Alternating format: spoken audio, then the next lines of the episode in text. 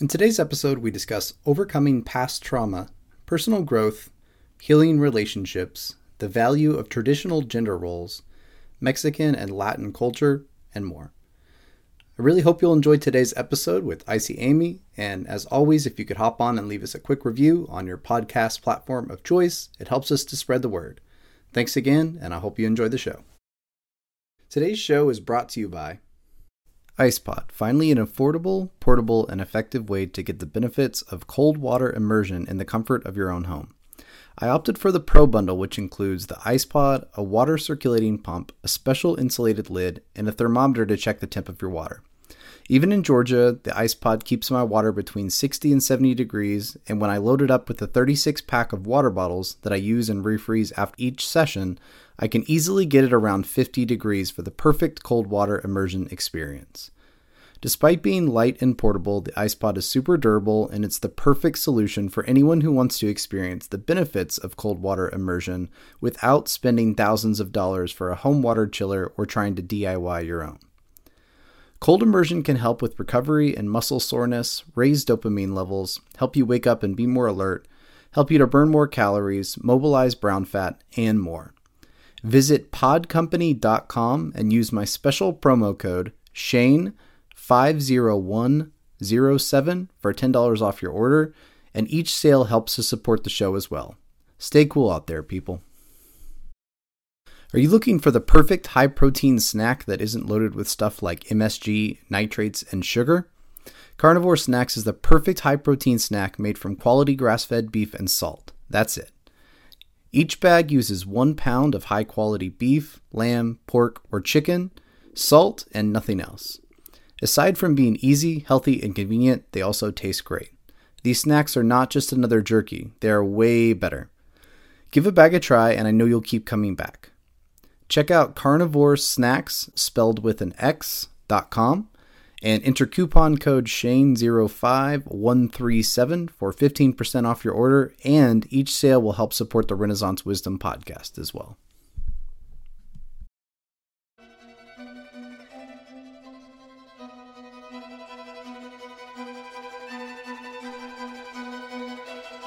Welcome to the Renaissance Wisdom Podcast, where ancient and modern wisdom come together to create a better way of living. I'm your host, Shane Sorensen, and each week we speak with successful people from a plethora of disciplines in search of wisdom from their own lives. Your own personal renaissance begins today. Let wisdom be your guide.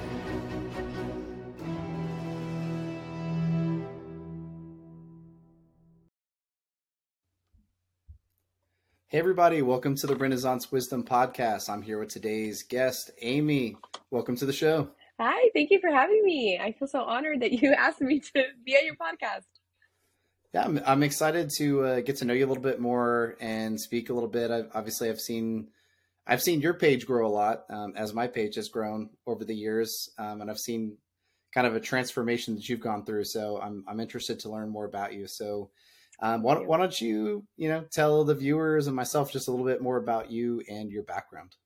Okay, so um, my name is Ayme. I'm 27 years old. I am a mother of four. I'm also a wife.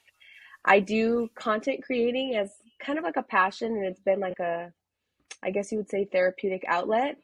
And I'm also a host of For the Souls podcast, which is pretty much testimonial based podcast. Um, I feel like I have done a complete 360 in my life, and it was definitely a long journey and process.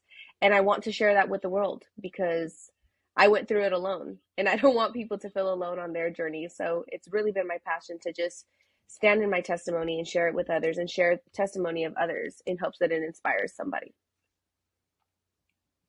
That that's very cool. I um I, I share similar, right? Like I've been obviously inspired a lot by just wisdom in general in the ancient world, and I think it's really cool that um, you know you found something that helped you, and you want to go out and share that with others.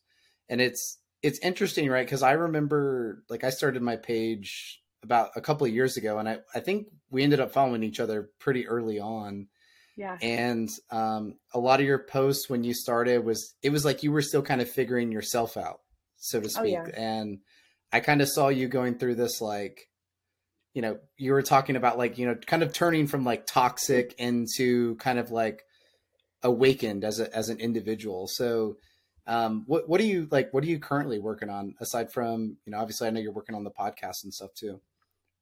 Well, I think, I mean, personally with self, you know what? Actually, it would be in life in general.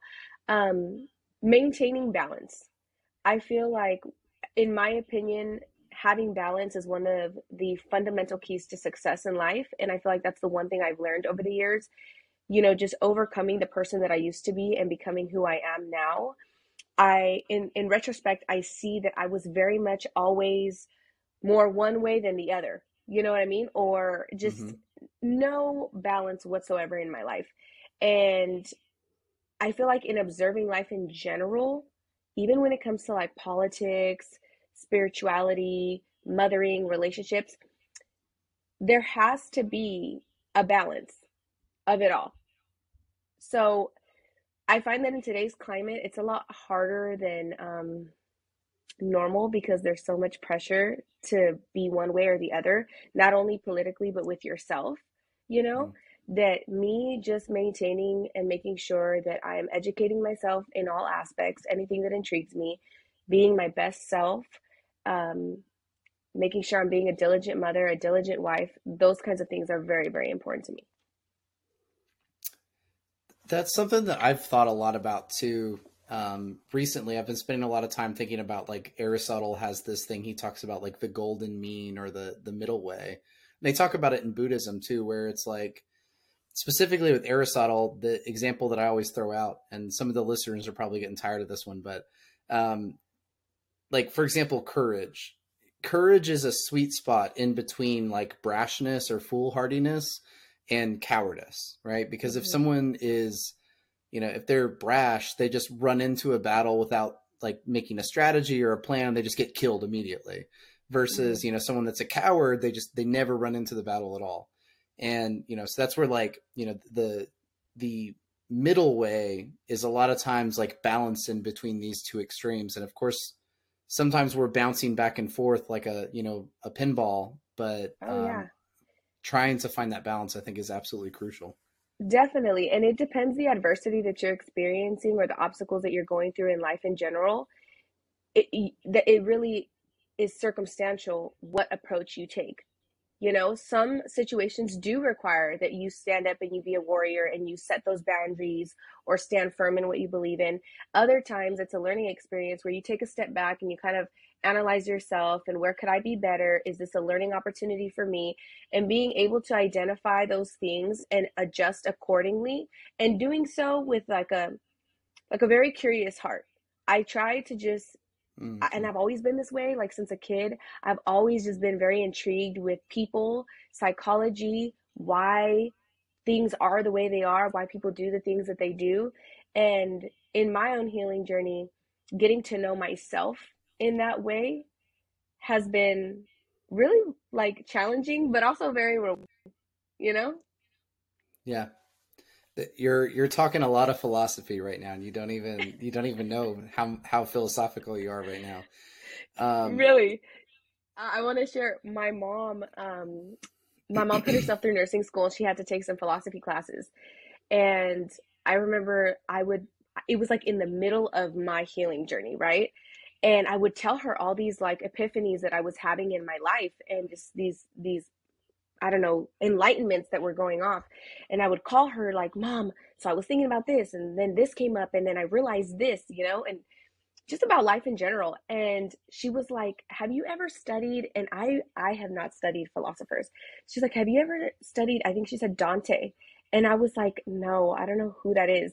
She's like are you serious? I was like no never. She's like literally the things that you're saying i'm learning about with him. And i was just i was so shook because she was like how do you know these things? And i was like i don't know. Life is teaching me.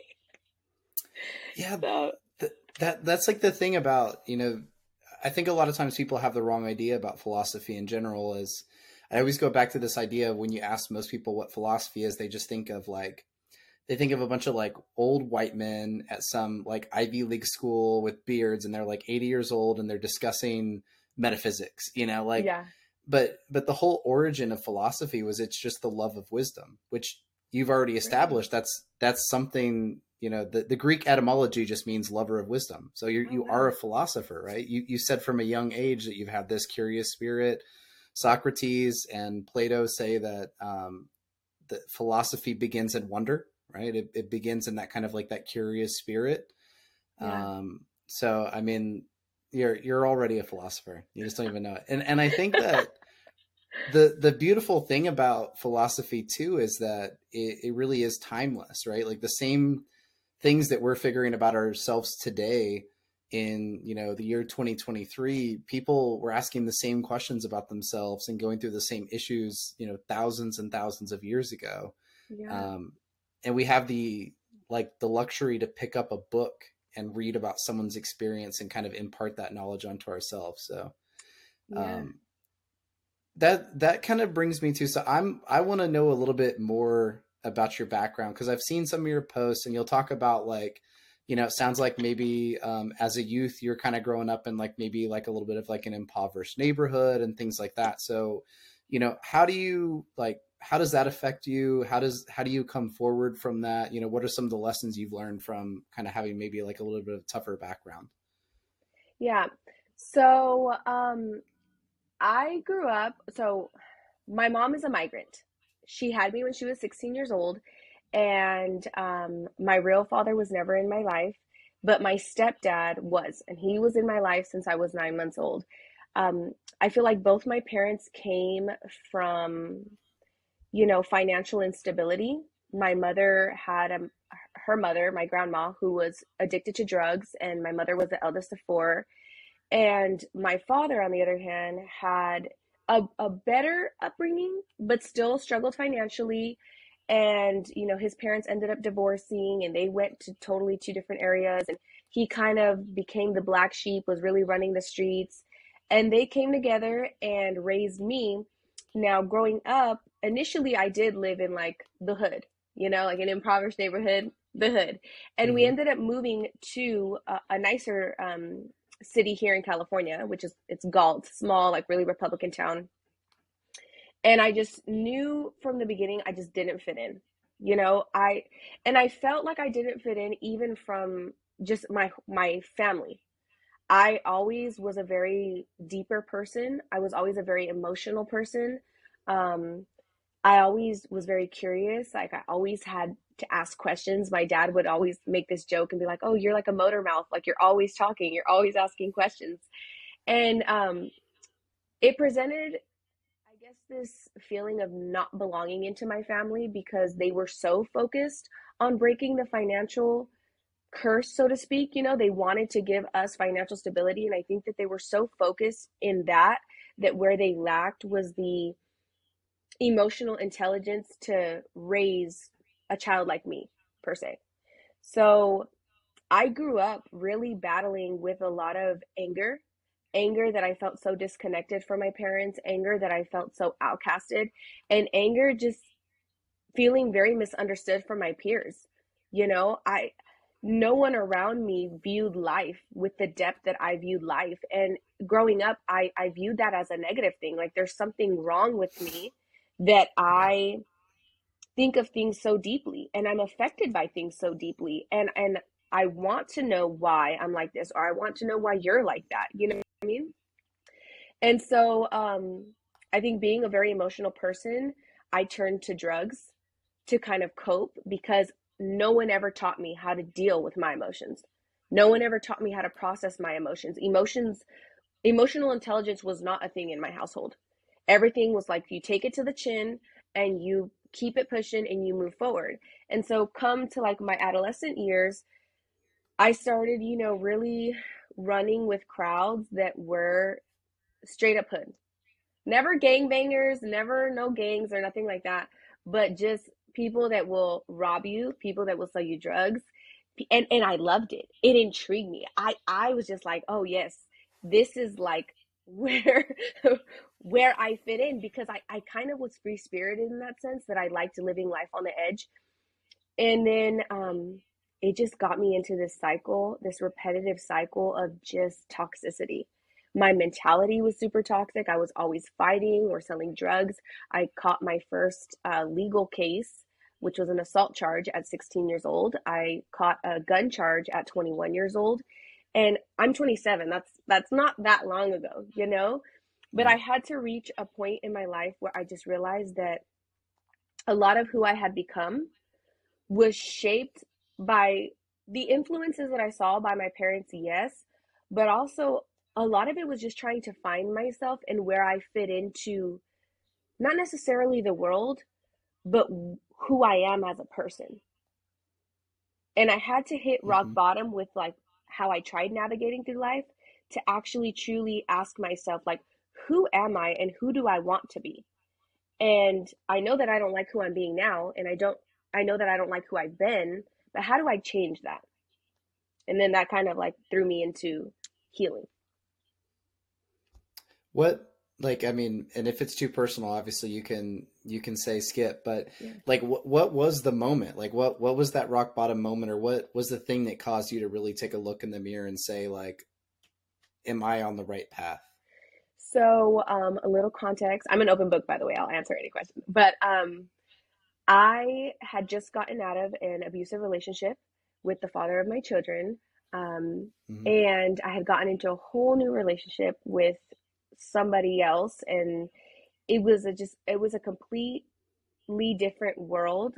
Like my my well he's my husband now and he's changed. He's never hit me ever again which is a whole nother thing people have to go listen to my podcast for the background because i know they probably hear that yeah. and they're like what? You got back with your abuser? But we are mexican right? So our whole culture is very different. Well the guy that i got with he was white and his culture was very different. So i was being exposed to a, a different way of life, but it was also very destructive because he was really hard on drugs. And so I was like always down for whatever. So I began dabbling even more into drugs. And I reached a point with him that I was like, I can know I cannot be in this relationship. Like I cannot do it. But my parents weren't talking to me because I was on drugs. I was not cool with the mm. father of my daughter at the time. Um, and I really had nowhere to go. So I began, um, one of my friends who was an escort, she kind of took me in and we would sleep in her car. If her parents let us stay the night at her parents' house, we would stay there. And I was doing all of this with my daughter. And there was a day that came where I have $9 to my name and I'm strung out on meth. And I'm realizing that I have to remind myself to feed my daughter because I'm not hungry because I'm on meth, right? But my daughter still needs to eat because she's growing. And I remember seeing the $9 that I had and I was like, how did I get here? And my friend, I was actively trying to get her out of escorting because morally I just don't agree with that. And she was like, listen, let me go bust a date and we'll feed your daughter. It's good. Like, don't even worry about it. And I remember I was just like, this is morally wrong, but also it's a necessity because how am I going to feed her? And she went, she busted a date, she came back, she brought the money, we fed my kid. And I just realized in that moment, how did I get here? How could I let it get here? I'm completely going against morally everything that I believe in. I'm I'm putting my daughter in this dysfunction. And I grew up with the stability of a household, the stability of having a place to slay, sleep, clothes on my back, food on the table. You know, what I lacked was the emotional stability, but how could it be that my parents broke these cycles and yet here I am backpedaling, you know? And it was that moment that I knew something in me needed to change. And I knew, I kind of had like this epiphany that I was allowing the suffering I had gone through in my life to drown me. And I have a daughter to raise. I can't afford to drown. I, have to find a way to swim. I have to find a way to get through this because how can I expect her to be a strong person? How can I expect her to be a good woman? How can I expect her to not follow in my footsteps if I'm not leading by example? And I had enough of my my own shit. Honestly, sorry if I'm not allowed to cuss, but pretty much no, what it good. was. Yeah. Cuss as much as you like. Oh, okay, cool. yeah. So yeah. Um, yeah, I mean that that's like a really really intense, awesome story. I mean, I you know, and we'll I'll ask you this question, or maybe I don't even need to ask you later in the show, but I always ask people like, you know, if they had a, a life changing moment, and it, it sounds like that was kind of, you know, probably the one that you would call out. But um, the the thing that I always come back to and I always see is that it's like when everyone has that moment, and most of us have multiple moments. You know, maybe there's one that's more intense than the others, but like there are these these times that come in your life where you kind of are able to make a choice and you you make a choice of either i'm going to swim or i'm just going to allow this to kind of like sink me yeah. and i think that you know so often it's like the people that we look up to and the people that you know achieve any kind of like success that's noteworthy are the people that in those crucial moments of their life they said i'm going to swim and i think in your case i think it's really cool because you essentially you got that motivation to swim from someone else. It wasn't necessarily like this thing. I mean, it was a thing within you. It was a voice within you, but it was like looking at your daughter and saying, like, I need to basically take responsibility of my own shit for her. Oh yeah. Um, and I think not to get political, but I, I, my, my story with my daughter, I think is why I'm so pro life because I needed her. I needed her to, to be that fire in my spirit. I don't know that if it wasn't for her, if I would have had that same desire and that same drive to change my life. She was like one of the most pivotal factors in me finding the strength to be a better person. And who knows how many kids could do that for their parents, you know? So just there a little politics sure. in there.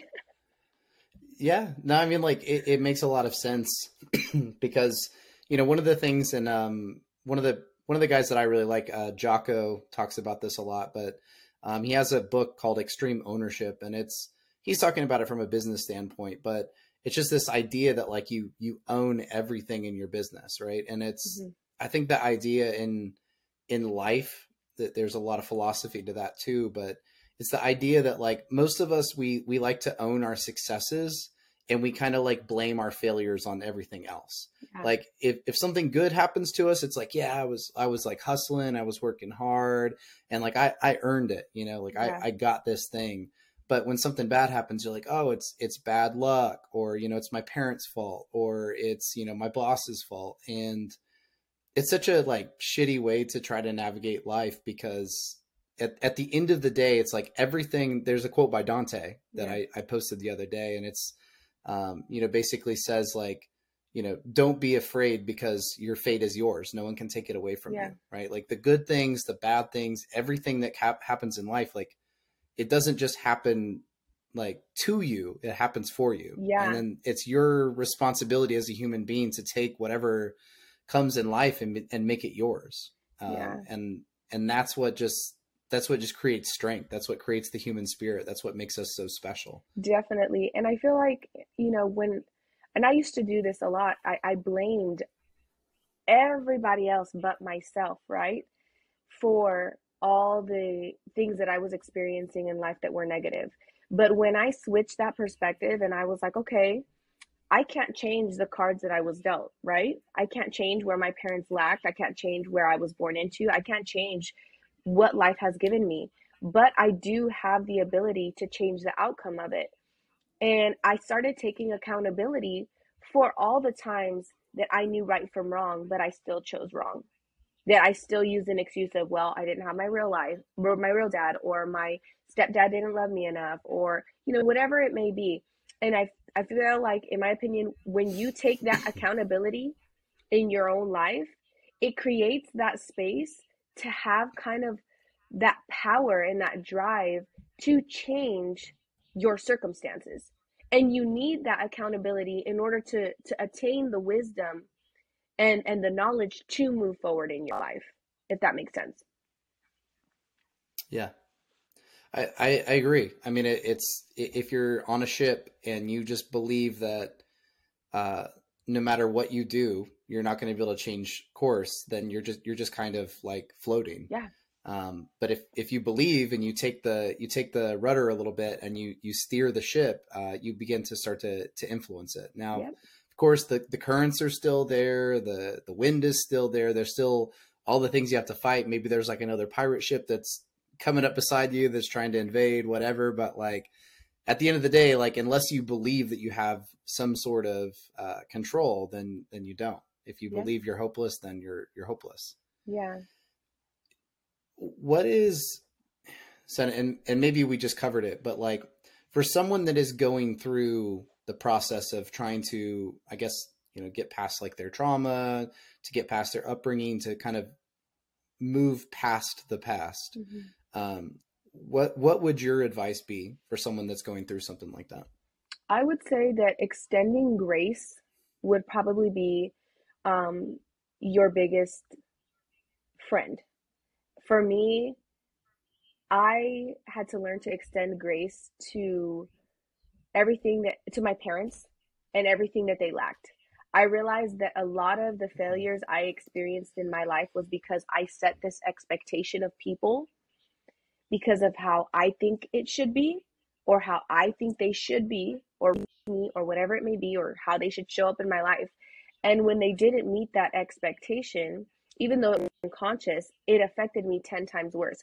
When I extended grace and just accepted people for who they are and said, okay, my parents may not have been able to love me or teach me in this way that I would have liked, but they not only were dealing with their things, they did break this cycle and this cycle and that cycle. And begin to beginning to appreciate the things that people did do for me, even though they weren't that perfect person in my life. Um, I would say that accountability will also be another best friend of yours being able to hold your own self accountable for where you are failing and where you are lacking um, will be a guide and will be a teacher to not only better understand yourself, but to better navigate and cultivate the future that you want for yourself or the future you that you want. And to also never give up hope. One of my biggest things was that, you know, especially as a teenager, you know, I was very suicidal and I did attempt suicide once never make a permanent decision to a temporary emotion or situation or circumstance. And although it seems like it's lasting forever, it it it, it won't. It won't. And you can either be proactive in that adversity or you can stay stagnant and the choice is yours. And it's it, it's only it's all dependent on on how you view it. You're only as inferior as you believe you are. You're only as stuck as you believe you are you'll only get as far as you think you'll get. So if you aim high, you'll go high places and you got to just be patient in the process. For sure. Th- those are all like all of those are really really good. Um you know the the acceptance part is obviously um, just accepting like stop trying to assign I guess, kind of like value to kind of everything that happens and just accept that things are as they are. And, you know, the something that helped me, I, I have, uh, like, I have like issues with my relationship with my dad. Yeah. Um, you know, he, and it's like, it, it's good. Like, we have a good relationship now. We don't really talk that often or see each other that often. And I guess, like, deep down, there's still some like stuff buried there that I guess, like, eventually I'll pick up the phone and we'll just like hash it out one day. But yeah. um, something that really helped me a lot was just realizing that like whatever happens, and this this doesn't just go for your relationship with your parents; it goes with everybody. Relationship with others, with your your job is like everyone is just a person. Mm-hmm. and they're doing the best that they can with what they have. Yeah. And some people are, are better equipped to uh, handle things better. Some people are not. Some people are more mindful of other people's feelings. Some people are not. But at the end of the day, right, like we're just, for the most part, 99% of human beings are not out to harm anybody else. They're just trying to fulfill their own needs and they're trying to live their life the best way that they can to make themselves happy. Even even the person that's like out there that's like, you know, addicted to drugs and like robbing people to to fuel their drug habit, right? Like if you ask them like are, do you take enjoyment from going out and harming people. Like 99% of people, unless you're just an absolute psycho, don't get you know any enjoyment from harming or from robbing someone that just they're doing it because they're trying to fulfill their needs Yeah.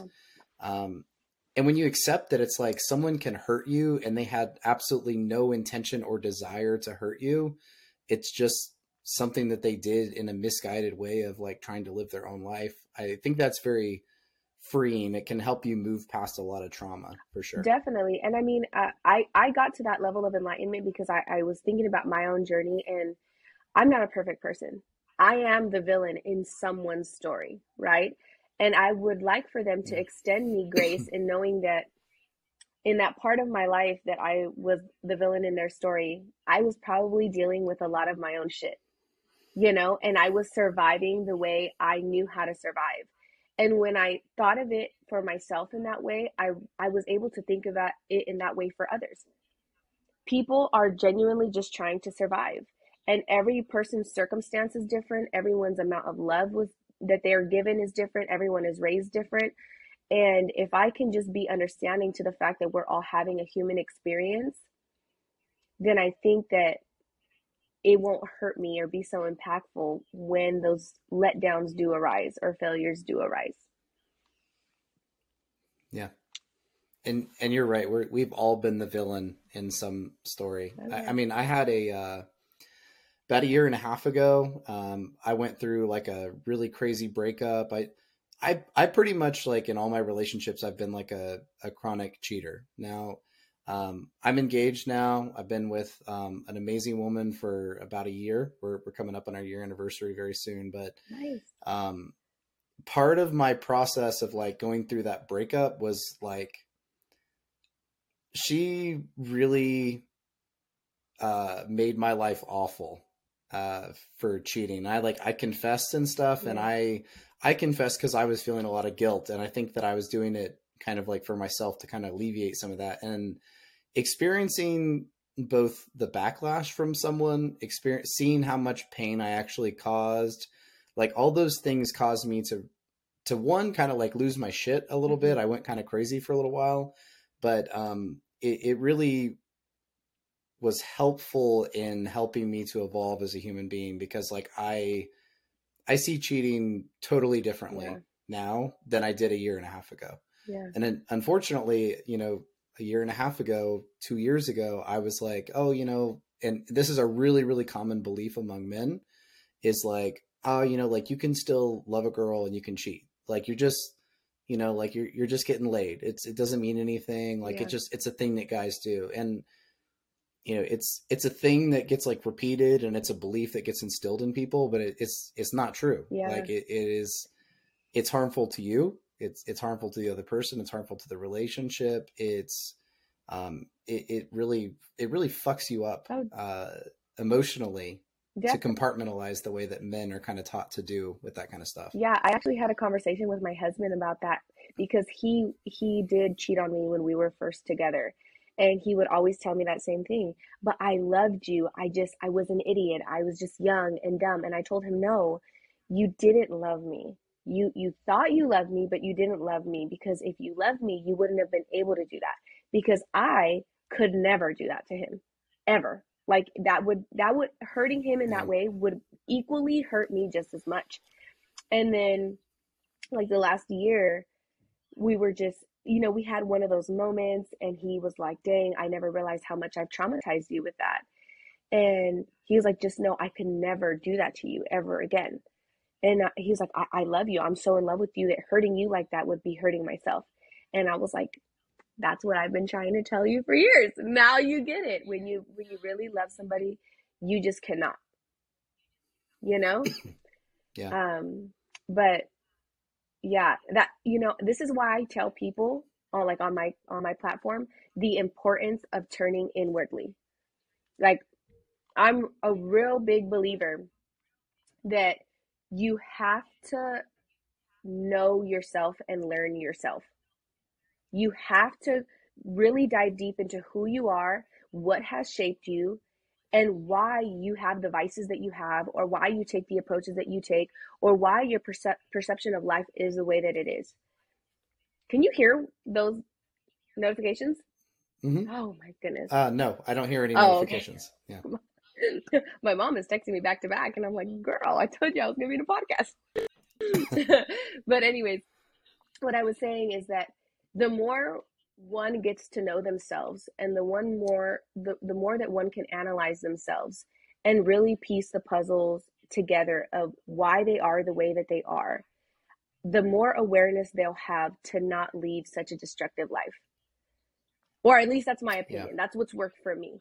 The more I know myself and why I am the way I am, why I think the things that I think, what molded my mentality, what molded my survival instincts, you know, I was able to shift and alter the way I handle things or my approach with relationships or my approach with myself. And that in turn allowed for me to create a better life for myself. And it brought me closer to God, like on a spiritual front. It, it really connected me to my faith. Yeah, that I mean that's like this the first step of uh, you know, I guess like addiction treatment or like Alcoholics Anonymous, right? Is you have to acknowledge that there's a problem. Yeah.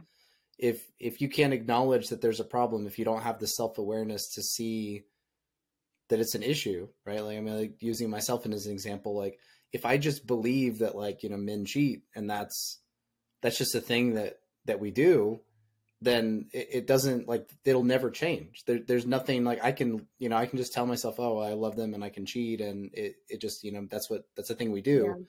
It, it takes the acknowledgement of like this is wrong, or you know, this is something that you've been doing repeatedly that's been causing damage to yourself and to others. That, um, you know, and unfortunately, like it, it took me, you know, damaging myself and other people a lot to to learn that lesson, but um, you know, while I can't change what I did, I wish I could. hmm Uh, you know, all I can do is just like know that moving forward, I'm going to be different. And at the same time, like, I'm really, uh, like, I'm really a, I don't know, like evangelical when I speak to men about like cheating Yeah. at this point, right? Like, um, I do Brazilian Jiu Jitsu and I'm like, I'm 33, I'm a black belt. So a lot of times just doing Jiu Jitsu, you have younger guys that, you know, I run into in the locker room or whatever, and we're talking about girls or, Yeah. you know, whatever stuff. And, um, you know, I'm just like, I'll just tell them, I'm like, dude, like, don't, like, don't cheat. Just, just be direct, you know, just like, just tell people what it is. And I think it's so rare, especially among men sometimes to hear that kind of advice. Like, you know, dude, like that, like, leave that thought alone and, you know, go, go to your girl. Yeah. You know what I mean? Like, just don't, don't, don't talk to her. It's just, it's a waste of your time. It's, it's, there's nothing good is ever going to come Yeah. of it. And, uh, yeah, at least I can give back to the world and- in, and in that way. that was guess, probably your purpose in being that kind of person for a little bit because you wouldn't have gotten to where you're at now had you not been that kind of person. And in your mistakes, you're able to guide other young men who didn't have that guidance that you had to think twice. And whether they do it or not, right, that's up to them. But you're planting those seeds of knowledge into them. You're the example of like, listen, I lived it, I did it, this is where it got me. And I'm telling you, it's not the way to go. And that that's a beautiful, a beautiful position to hold in someone else's life. To be able to reflect to them who they're being or who they've been and show them that like, hey, even though that's you right now, this could also be you. And this you might be more fulfilling because you know how destructive that can be. Sure. So something else that I want to talk to you. I know we'll, we're kind of going back into the relationship stuff, but um, I know you post a lot about, um, you know, being a wife and your husband and your family, and you know, you have a lot of emphasis on your posts and some of these like, you know, I would say like more traditional kind of views on like where you know what roles like men and women play in relationships and traditional roles of like family and things like that. Um, what what are some of the tips that you would give to someone um, if they you know either one have a you know toxic relationship that they're trying to repurpose and you know get that spark back and get things going again or just in general in relationships like what what advice do you have So, um, well, if, if we're talking about toxic relationships, you know, one of the I think fundamental things to understand is that you can't control the other person. You can't control their healing or their desire to want to be a better person. But what you can control is your desire and how you choose to heal in your life. And like I mentioned earlier, turning inwardly and really getting to know yourself and really setting a standard for yourself as a person, right? So for me personally, um, I faced all my traumas because I created the standard of a woman that I want to be. And I've been so devoted to growing because I, I want to be a top tier mother. I want to be a top tier woman. And and I think for me, I'm I'm very competitive just by nature. Like I like to be the best of the best. So I like to hold myself to a high standard. Um, but I find that like the girls in my mentorship program, when I tell them to set that new standard for themselves and to only focus on what they can control, which is themselves, they begin to step into this strength and this power in their femininity that either their partner partner will rise to the occasion or dwindle off right? And it's very rare that i see a man that's like oh no like i cannot and a relationship breaks up. For the most part the love is there and that love sparks in that man like oh man my, my woman is is growing as a woman and i want to be the man in her life and i find that men almost like i think it's a competitive nature in men too they they want to meet their woman and her needs when they see her stepping into her femininity um my next advice would be mm-hmm. to not be afraid of being feminine especially in today's you know society where we make women think that femininity is equivalent to being fragile. You're not being being feminine doesn't mean you're fragile. I actually feel like being a feminine woman is one of my strongest qualities. I I trust in my husband's leadership. I trust in how he is as a man, as, as a protector, as a provider. And I trust that my femininity that I bring into our relationship gives him the rest of what he needs to be the best man that he is supposed to be and wants to be.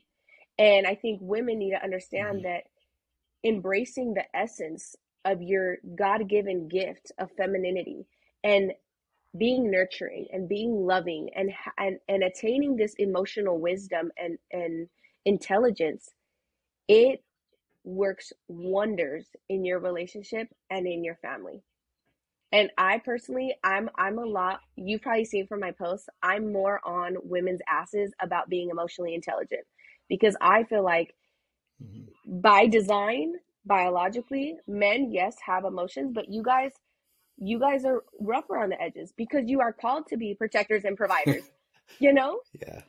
We're, we're kind of dumb sometimes yeah. too. We're just sometimes we're just kind of stupid, and that's where the the knowledge yeah. of a woman comes in. I don't expect yeah. my man to leave me emotionally because by design he is meant to be the warrior of our family. If if someone comes into our family, you're going to be you're going to protect us. I'm your wisdom. As a woman who was gifted this depth and this emotional just hormone from a hormonal aspect, right? The emotions that I have as a woman. If you harbor it and you know how to cultivate it and you become emotionally intelligent, you give your man that wisdom that creates like the most harmonious balance in our relationship. So that would be like my two biggest advice. And then communicating and comprehension.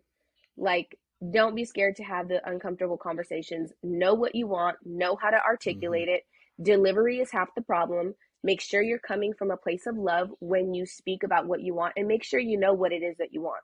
No one is a mind reader.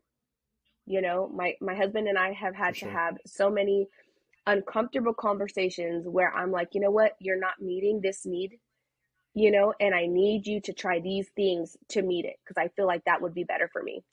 And same with him. I open myself to criticism up all the time. And usually I'm the one that's like, hey, babe, like checking in with you. Have I been doing my part as your lady? Do you feel like there's something more that I could be doing? Like, are you okay with our sex life? Are you okay with how I'm supporting you? Like, do I look good? Those kinds of things matter to me. It matters to me to please him in every way.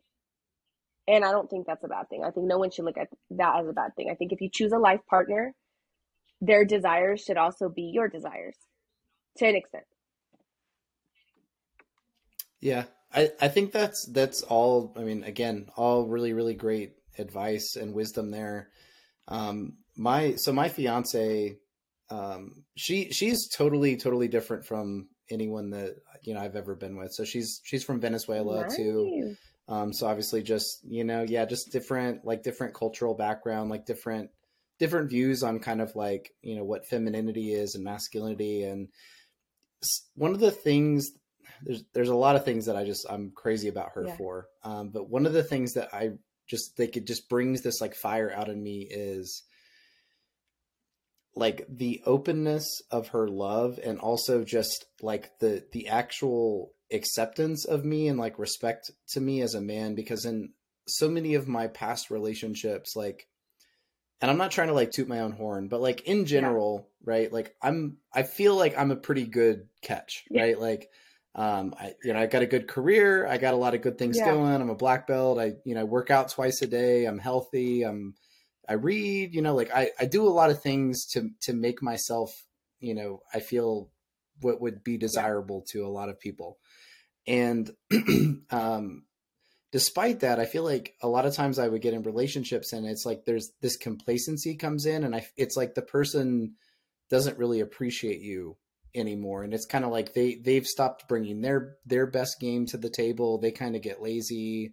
It's like they they've got you now and then it's like all the little criticisms Mhm. start. And it's like you know like oh Shane like every time you come home you know you you leave a sock outside of the the the basket or whatever. And it's like the the way that you come at me it just feels very dis- disrespectful and it's like not peaceful. And it's like you're like belittling me as a man kind of. Like it, it's it's this and maybe that's just a thing in men that like our ego is just so fragile that we just don't like that and we don't like being bossed around but you know with uh my fiance it's it's just it's a totally different experience. And I'll, I'll give you an example to to show you what i'm saying. So when we were first together um i got sick and my nose was super stuffed up and i was like snoring.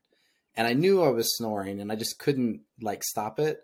And i remember it was in the middle of the night. We'd been together for a couple months and she she she'd like laugh if she if she ever listens to this podcast but uh you know she she like tapped me real softly. She was like baby baby. And she's like you're snoring. Like can you roll over on your side? Yeah. and she just hugged me and like gave me a kiss. And i rolled over.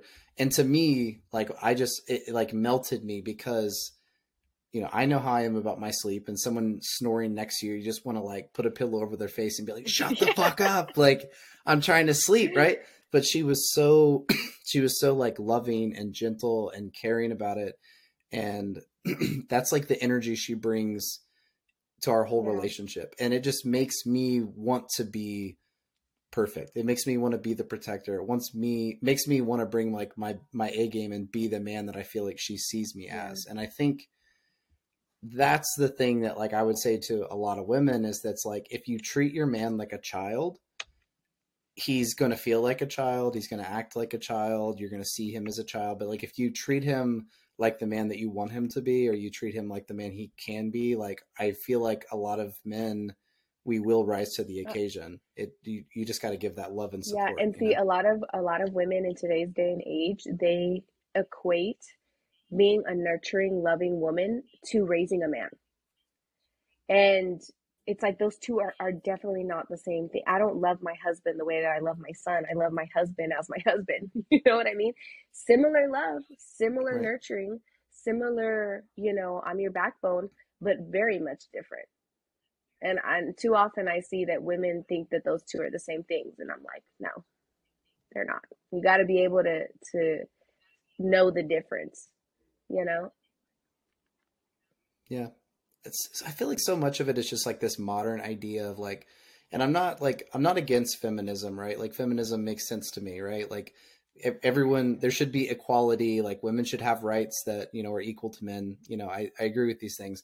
But there's this like modern idea where it's kind of like I'm a strong independent woman and I don't need no Yeah. man. And it's like that idea is like kind of destructive because it's like we we kind of need each other. Like we we balance each other and you know additionally it's like if you're so dead set on being independent that you don't ever need anyone or you don't want anyone, like what are you really probably going to bring to a relationship? You know, it's not that much. Like a lot of people are probably not going to want to be with a person like that, whether you're a man or a woman. Like, who wants to be with the person that's just like, I don't need you, I don't want you, like I can do everything on my yeah. own, right? It just sounds kind of it, it is, and it's it's a very masculine approach for women to take. You know, men, you guys naturally, I mean, you you want somebody, you want a life partner, but if it was based on your survival, you really wouldn't need one. You know what I mean? Because you guys are designed to survive women in order to survive have to take on a masculine approach to life and the thing is when when you're being masculine you're not attracting a masculine man because masculine men want their opposite they want a feminine woman when you're being a masculine woman you're attracting actually feminine men men that will just bend the knee to everything that you say and then you find that you're unhappy because you keep attracting weasels. You know and then you're like there's something wrong with men and it's sure. like no there's something wrong with what you attract and part of it is because you haven't stepped into your your femininity. So of course masculine men are going to overlook you. They don't want a woman who's hyper independent and doesn't need a man. They they want to be needed you guys are meant to be needed. That's why you guys are meant to be pr- protectors and providers. You know what i mean? So it's uh very sure. interesting. Femininity nowadays. Yeah, feminism sure. i mean nowadays. Well, and, and, that'll lead us into you know kind of the last point I wanted to t- touch on a little bit was, um, you know, obviously just from what you post, it's it's very clear that you know you have a lot of belief sets that, um, well, you know, I don't think you're me personally. I don't think that you're right wing, yeah. right? Um, a lot of the the modern political landscape would would label you as you know somewhat like right wing, you know, even though you seem more like just kind of like libertarianish you know you want you want freedom for everyone kind of general equality but you know maybe you have some more like traditional views on certain things so you know given your background and where you came from you know your your family backgrounds like you know what's it like with your belief set the way that it is? I mean do you feel like you kind of don't belong in that sense or do you surround yourself with people that have a similar viewpoint or like you know how, how does that work into your life? so ironically um, my grandfather used to be a radio news anchor for cnn he is super super lefty and we do not agree politically whatsoever and my parents Sure. never were into politics and if I'm being quite honest, neither was I. But I do see how growing up in the environment that I grew up in, in this whole like victim mentality that I was taking to life when I was engaged in like hood culture and just being a degenerate, right? I actually was a lot more left back then than I thought. You know, I, the the rhetoric that you see from the left definitely was my mentality.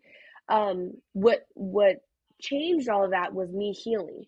When I started healing and I started taking accountability for myself and I started like transforming my life, it completely shifted my perspective of reality. It completely was like, oh, wow, I was living under this straight up like illusion of what I think the world is. And a lot of it had to do with because the, the simple fact that I was viewing the world through the lens of my own suffering. So I thought the world owed me something. Once I took back power of my life, I found the power within myself and realized that, like you said earlier, things are not done to you, they're, they're done for you. And so I began to talk politics, and my parents at first were like, What the heck? My friends for sure were like, Girl, you're losing us. But then I started like breaking things down for them, like logistically, like logically speaking. Think about this for a second. I started having these conversations and everyone kind of started like, okay, that does make sense. And I still have a lot of very lefty friends. I don't agree with their whole per- perception of life. I don't agree with how they live it. I don't agree with their just how they think life should be. But also because I've healed from a spiritual aspect, I also see how they haven't healed very much in their lives. So I could almost bet money that their whole perspective of politics stems from that because I was once there. Um, now on a social media like as front, um, I definitely lost a lot of followers. I definitely had a lot of people Mhm. that were like, "You're a traitor." I've had a lot of Mexicans tell me that like I'm just trying to kiss the boots of white people and this and that and I'm not for my people anymore and I'm just like, "No, I'm very much live and let live. Do what the fuck you want with your life, but don't force that shit down me." You know what I mean? And don't make me don't try to convince me I'm inferior when I've overcome so many obstacles in my life. And for sure, don't do that to the next generation because I more than anybody know that you are what you believe you are. You are what you you think. Your thoughts become your reality. Your reality your reality becomes how you feel. How you feel determines your actions and your actions determine your consequences. And if that shit is not aligned, you're not going to have a successful life.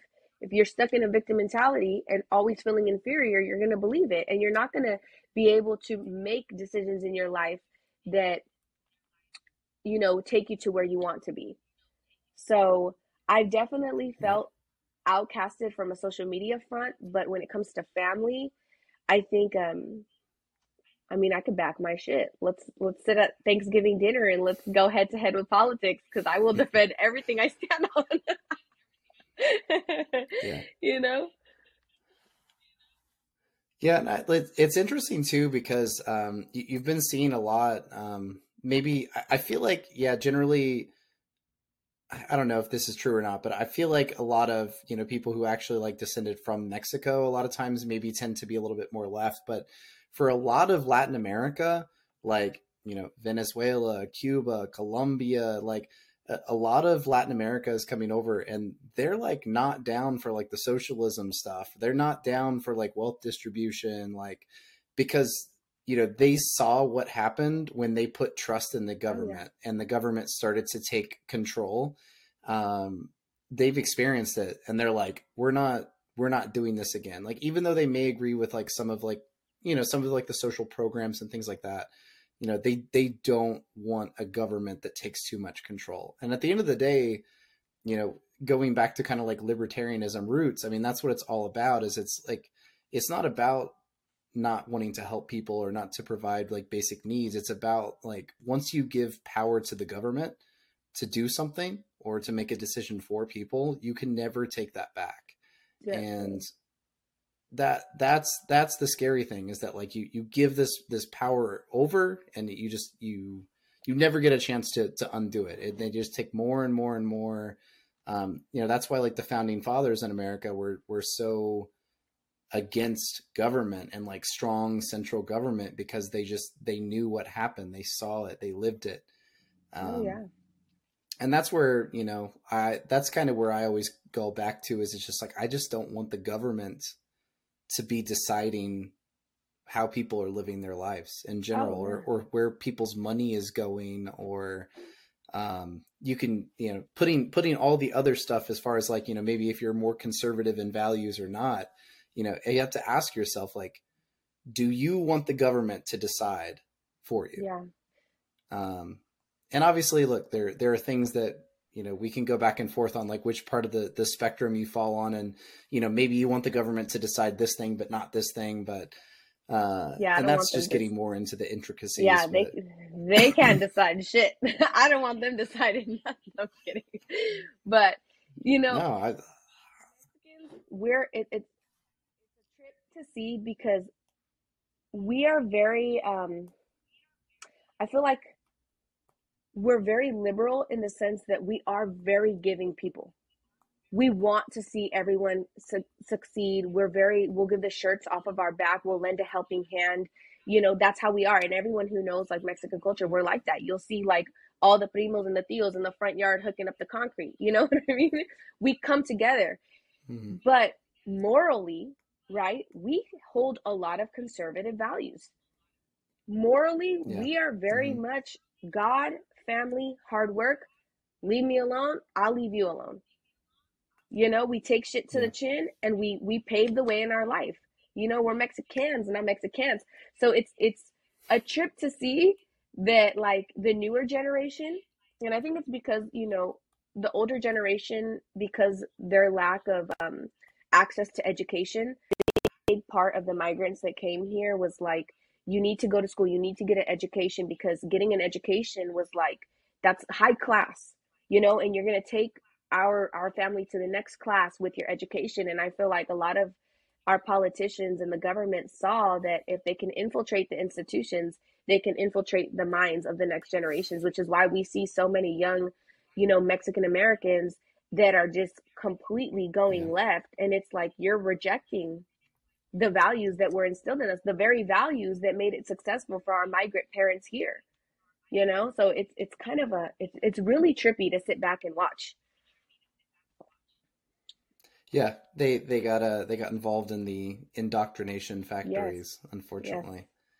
Yes. Um, I you know actually I have this I have a theory right like, and it I think that like Latin America may may be the the thing that saves America. That's what I'm hoping is like you have so many people that are coming in, so many refugees that are fleeing these countries looking for a better life. They're coming in with like kind of more of the traditional idea of America, like coming in, looking for freedom, looking for the ability to just come in and work hard and, you know, build a life for themselves. And also a lot more of those like conservative, like, you know, family values that you would talk about. And it's like, I, I just have this like hope that this, this in this insurgents of like migrants that are just being allowed to come into the country because you know politicians are looking to kind of mm-hmm. pander to these people and hopefully earn their vote so that they'll vote a certain way I, I just like i just have this feeling that like this influx is going to come in and hopefully start bringing back some of those values that i think we've kind of lost as a society yeah. and as a yeah. country i think that's why what we do as people is so important you know what I mean? It's so important for me to be a Mexican American voice on my platform that is giving different views from what is being mainstream and platform because culture, and I think this is where like a lot of um, like really radical Democrats and lefties got it right. They understood the power of influence on culture. And right now we're in this technology era and we have to use that to our tactical advantage you know they did it now it's our turn to do it mm-hmm. and the thing with people that are more libertarian or conservative is we naturally are like we're naturally like we got better shit to do you know what i mean? There's so much more we could be doing in our day because we know that we've got one life to live. Let's spend it learning. Let's spend it cultivating something making something you know? As to where on the other side everything is just like let's bitch about every single little thing and let's talk about it all the time.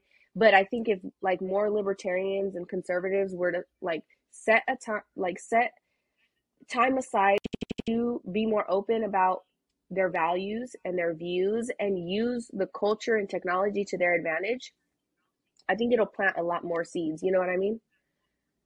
Like it's it's yeah, it's a good strategy because that's all kids watch nowadays. TikTok and Instagram and you know, we got to know how to adhere to where they learn best and plant those seeds just as much as the left did in our institutions, our educational institutions.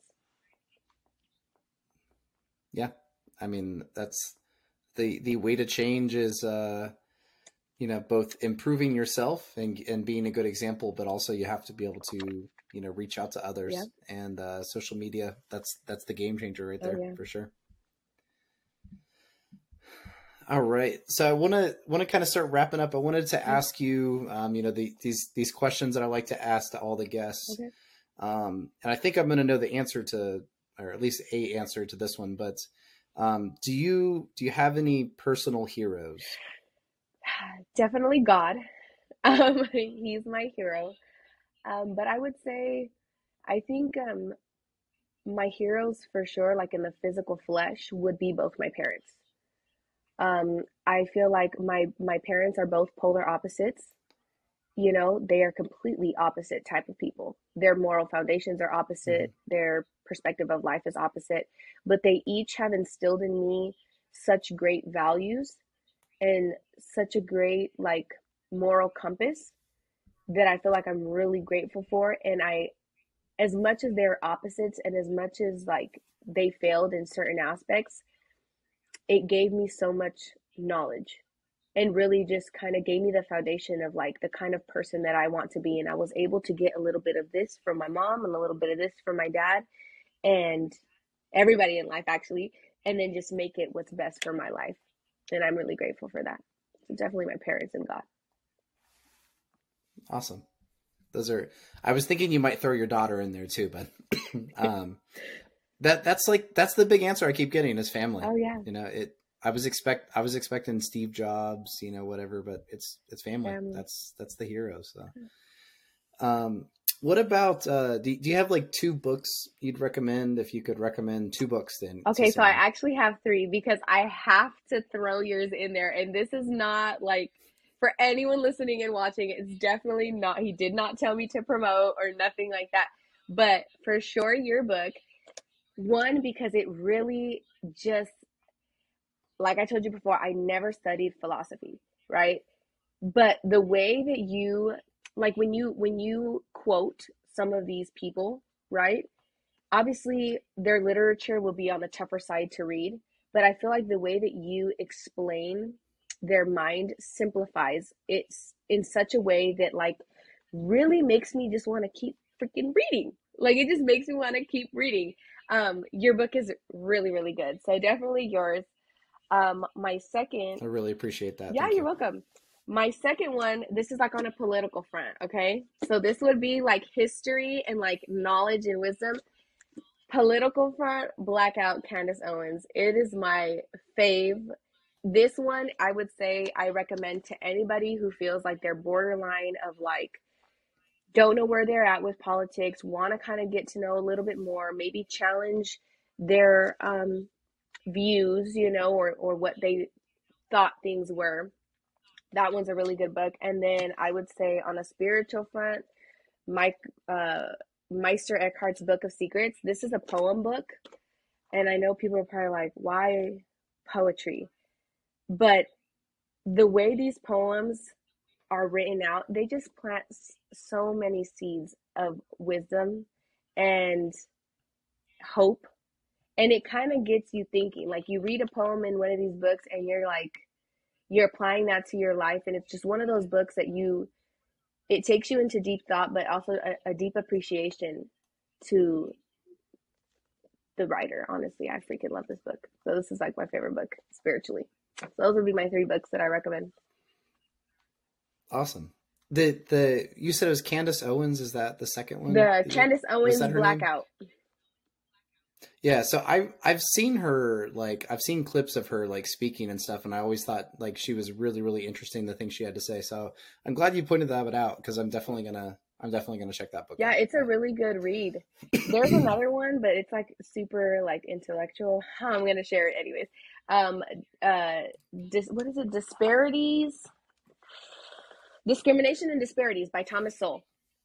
So that one is a harder okay. read but that one is a really really good read from just like a real intellectual political standpoint. Like the way he just lays out history politically and like the government it it's definitely one of those like eye-opening books that you're like oh shoot. This puts things into a different perspective for me. That's a really good book too but it is harder to read. That okay. well for me it was. I was like man i can only go through like two pages at a time because it's a lot of big words right now. But it's a good yeah. Uh man some of the philosophy some of the philosophy books that i've read throughout the years i mean they're so terrible some of them. Like i mean uh like everyone's crazy in the philosophy world about like Immanuel Kant, but oh my god, reading his writing or really even Aristotle's writing is really awful. To be honest, it's like you, you feel like you're reading like a giant like math equation or something, and it's it's like how am I reading like philosophy and I feel like I'm reading math or something. Yeah. Uh, so yeah, I mean, sometimes it's just the the presentation for yeah, sure. that's why I like how your book lays it out. I like that you quote them, but I also like that you you kind of you you simplify it you know, you put it in words that like people can understand when they're reading it. And I, I feel like I that can. Was, that was definitely the yeah. Goal. I can. I feel like I sense your passion for philosophy while I'm reading your book, which is also cool too because it kind of makes you feel a part of it. You know, like I feel like I'm reading your excitement as you're explaining a time frame or a person or where they were at. So I really enjoy that about your book. I, I really appreciate that. You're giving me some awesome feedback. Yeah, I appreciate. You're welcome. Um, all right. What about um, what about daily habits? I like to always ask everybody about the habits. Do you have any like habits you run through every day to kind of help keep you on track? Uh, definitely. Um, I like to wake up. I like to have myself a cup of tea. Um, I've been trying to not be on my phone in the morning and rather do something else that's productive. You know what I mean? Um, yeah. Definitely opening all the freaking blinds and letting light in, opening the front door, getting some fresh air, um, and just being really mindful throughout my day if the things that I'm doing are aiding me mentally, spiritually, and emotionally, or just causing me to be stagnant. Like, I like to be a very productive person. I like things to be very orderly. I like things to run smooth.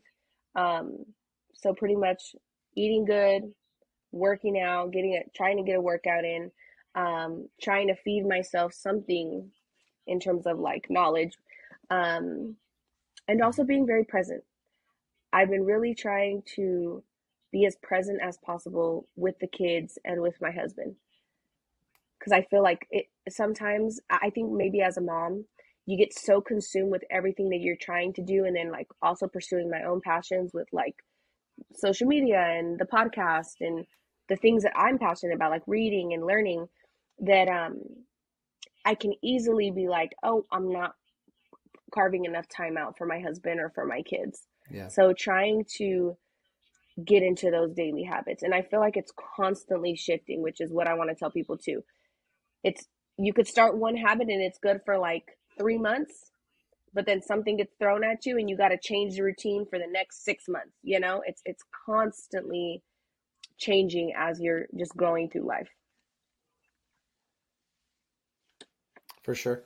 Yeah, all all great habits, all all stuff that I'm trying to do, especially you mentioned like the trying to be more present. It's it's tough when you're like working a job and running all of your passions and your side things and trying to be there in a relationship and stuff. It's it's very easy to get just caught up in like the oh, whirlwind oh, yeah. of activity and just forget to kind of like breathe and just be and there. to slow down. You know, just to be with someone. Yeah. yeah. Yeah.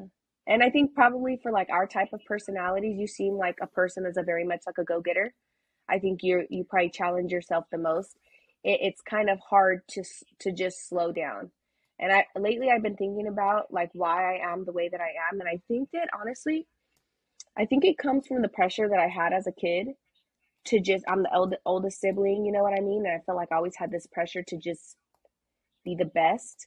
That I'm realizing that I mm-hmm. I developed this like go getter mentality, which is good when you apply it, right? But also now I'm kind of like learning to like be okay with like chill for a sec, you know? Be okay with like if I can't sure. knock all the things out I wanted to today, it's fine. I'll do it tomorrow, you know?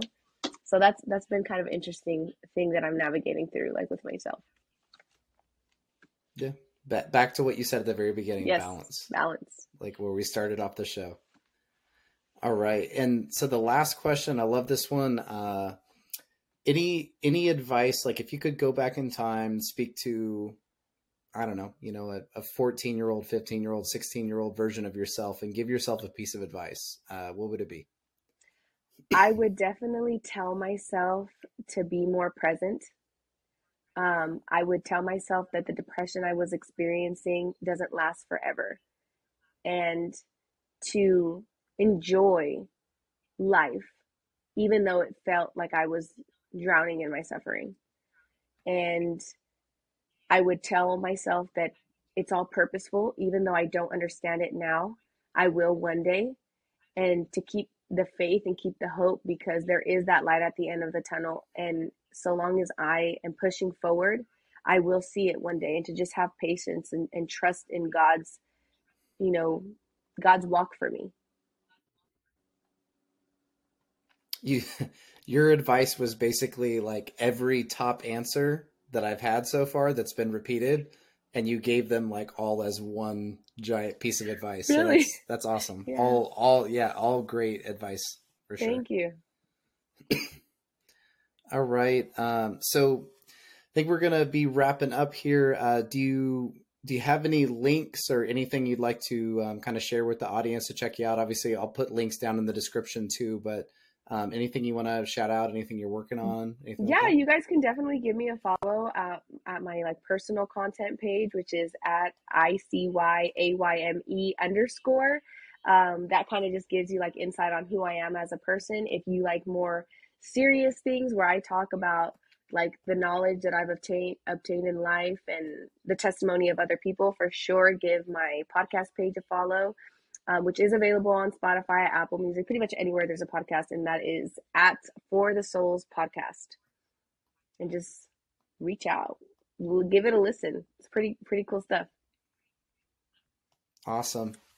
Well, Ayme, I had a really great time speaking with you this evening. Um, look forward to uh, you know seeing you to continue to expand and hopefully the the podcast for you goes really great also. Yeah likewise. Thank you so much for having me on. I'm so glad that you're doing this and i can't wait to finish your book so i can fully give you a full review of what i thought of it all.